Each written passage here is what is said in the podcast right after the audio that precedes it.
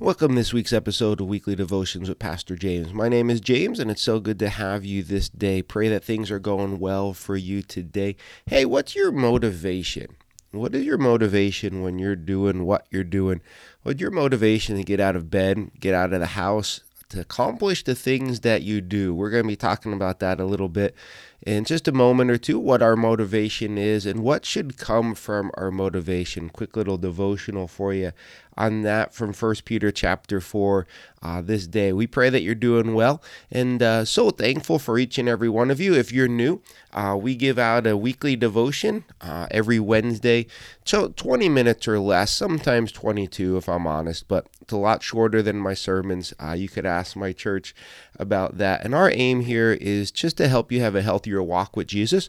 That is all we're trying to do is just to help you grow in your walk with Jesus, maybe encourage you, strengthen you something along those lines. And so we, we pray that it is a blessing to you. And uh, if you want to connect with us, you can do so at guardingthewell at gmail.com. You could send us an email there. That's all one word, guardingthewell at gmail.com. And uh, if you're listening to this podcast, which if you're hearing my voice, you're listening to it. I'm going to have an announcement in just a few weeks about something I'm excited about doing. Uh, it's not another book, but I do have one of those on the radar. Uh, but it is something else that I'm going to try adding uh, on a weekly basis. And so hopefully uh, you could join us for that announcement in probably a week or two. Uh, hopefully we'll be able to get that announcement out to you. And uh, I'm excited for it. kind of scared about it as well, but that's usually how things like this go. And so hopefully you could join us for that announcement. But we're going to be looking at First Peter chapter 4. And I'm going to read you verses 7 to 11. And it just going to talk to you about a couple things to this day uh, that hopefully will encourage you and help you to just move closer with Jesus and just to live more for Jesus. Peter writes this. The end of all things is near. Therefore, be clear minded and self controlled so that you can pray. Above all, love each other deeply, because love covers over a multitude of sins. Offer hospitality to one another without grumbling. Each one of you should use whatever gift he has received to serve others, faithfully administering God's grace in its various forms. If anyone speaks, he should do it as one speaking the very words of God. If anyone serves, he should do it with the strength God provides, so that in all things God may be praised through Jesus Christ. To him be glory and the power forever and ever. Amen. So I started this off with a question, and what that is is what's your motivation? Why do you do what you do? For many of us, if we're honest, we're going to say, well, my motivation is maybe my spouse, maybe it's my children, maybe it's well i really want to go on vacation and so i'm that's motivating me to save money. Maybe it's i want to get out of debt so i could stop paying all these bills every month. And motivation changes. Maybe for some of you you looked in the mirror and go yep i i need to stop eating the candy and so we have different motivations, but for many of us, those motivations change depending on the season of life we're in, depending on what is going on in our lives, depending on, you know, the, the health of our spouse, the health of us, or, or whatever the case may be. But there is something that should be motivating us every single day of our lives and what that is, and, and Peter actually gives it to us here. And I, I believe this is one of the main motivating factors in the early church that we find in the scriptures. Peter talks about it, Paul talks about it, John talks about it. It's all over the place. And this motivation actually changed their lives. It actually fueled them to live Christ out in their lives. And what that is, is this their motivation is that Jesus could come back at any any point in time. At any minute, Jesus could come back. And that is what motivated Peter, Paul, John, and the like in the early church to live in a far different way than we live. And what I mean by that is just living for Christ. That seems to be, in many areas, a lot different than we do today. They just seem to have more of a passion because they were living with the motivation that Jesus could come back whenever. And Peter kind of mentions that here in verse 7. He says, The end of all things is near. And you know, we can go off in a whole bunch of different directions with that, but we're not going to do that. But Peter says the end of all things is near. And that word near that Peter uses, he, he's not talking about giving a date or something along those lines. That word near is just speaking to that the end is getting nearer and nearer. Uh, another way of saying what Peter says there in verse 7 is we are one day closer to the return of Jesus today than when we were yesterday. And so, whatever day you're listening on this podcast to, the the return of Jesus is one day closer than it was yesterday. So when you're eating breakfast yesterday when you're eating this podcast, listening to this podcast today, the return of Jesus is now closer. And that's what Peter, that's all Peter is trying to get across there. That Jesus can return anytime he wants to, and it is closer every single day that is really mind boggling if you sit back and just start to think about that. And so Peter's going, okay, Jesus can come back whenever. It, it's going to be really close. It, it could be soon, it could be longer. All I'm saying is it's near. And he goes, because of that, he goes, therefore, he says, the end of all things is near. Therefore, in light of the return of Jesus, let the, the return of Jesus motivate you to do something. And he gives us three things that I just want to lay at your feet today and hopefully challenge, maybe encourage you to do so more. Be motivated by the return of Jesus to do these things. And, the first thing he says is, therefore, be clear minded and self controlled so that you can pray. And the first thing that the return of Jesus should motivate you and I to do is pray. That because Jesus can return at any given point in time, you and I should be praying more and more and more. But there's a couple things before that word prayer in that verse. Peter says, Therefore, be clear minded and self controlled. Now, these two words are kind of close in relationship if you wanted to define them. Uh, but the word clear minded, it speaks to having your mind sound right. Uh, the opposite of this word would be crazy or, or mad. Um, and so when, when our mind is, is self controlled, when it's balanced, if you would, in a good state, uh, that helps us to be self controlled in our thoughts and in our actions. All right. And so maybe if you're reading your Bible, it may even say serious and watchful. And so P- Peter is telling us to be serious and watchful when we pray. And here's the thing about prayer that I wanted to touch on with you today. And I wrote this note in my Bible. And I'll, I'll literally read the note for you that I, I wrote in my Bible. It says, Can't pray when mind is full and we're out of control. You see, you and I, we struggle with prayer when our mind is out of control. And what I mean by that is that we're just thinking, that our mind is just full and there's stuff racing all over the place. And literally, our minds are like an amusement park, just stuff going all over the place. It's really hard to pray when our when our minds are like that. We'll sit down to pray, but you know what we end up doing? Thinking. Do you know that thinking and prayer are different?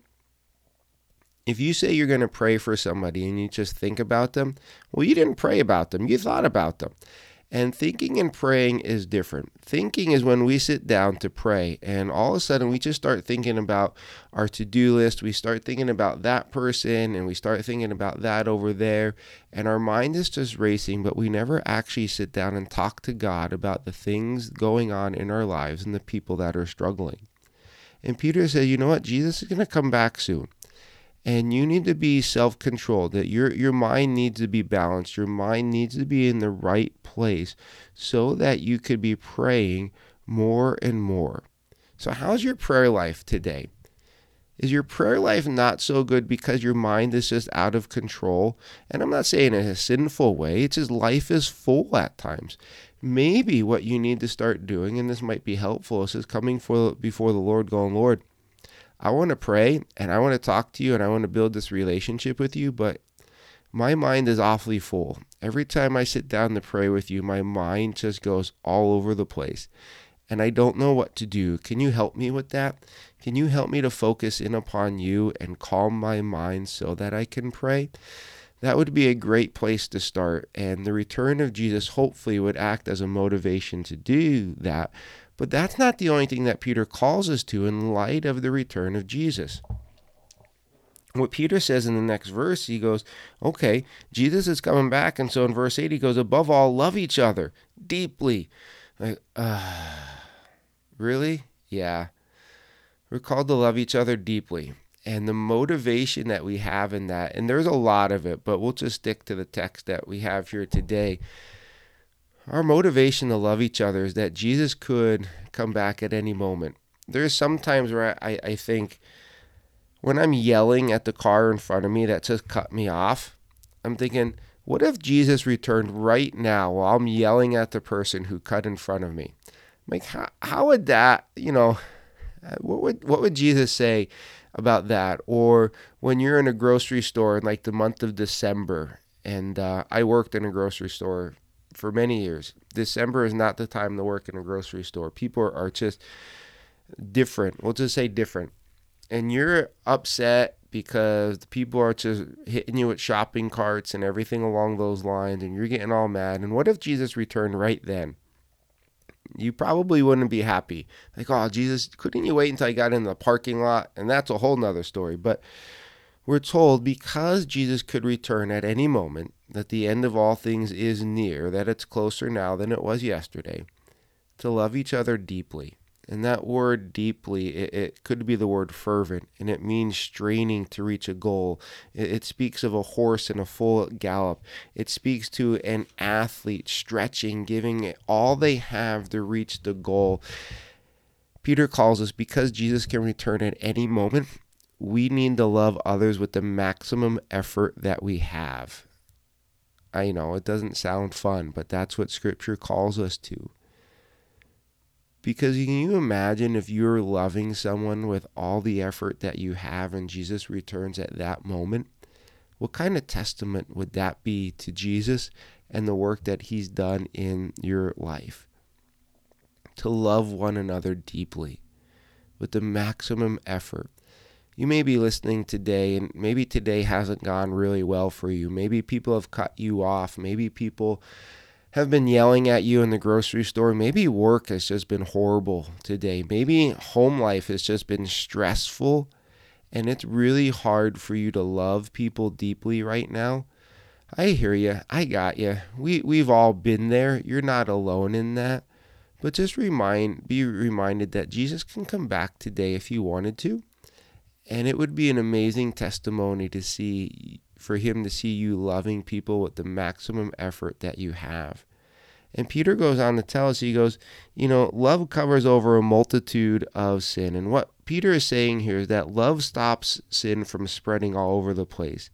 It, it speaks to love, not exposing dirty laundry out in public, but that in in love and with love, that the sin is worked out and privately with only those who need to be involved. That, that, that this is covering is protective. The idea that Peter is trying to get across is that love covers so not to too harshly condemn or expose faults, but to forbear the burdens of others, forgiving and forgetting past offenses as God does with us. It's in love, forgiving and moving on, not bringing it up every time we have an open door that we're called to love like that, to love like Jesus does. But then he also tells us to love and by offering hospitality.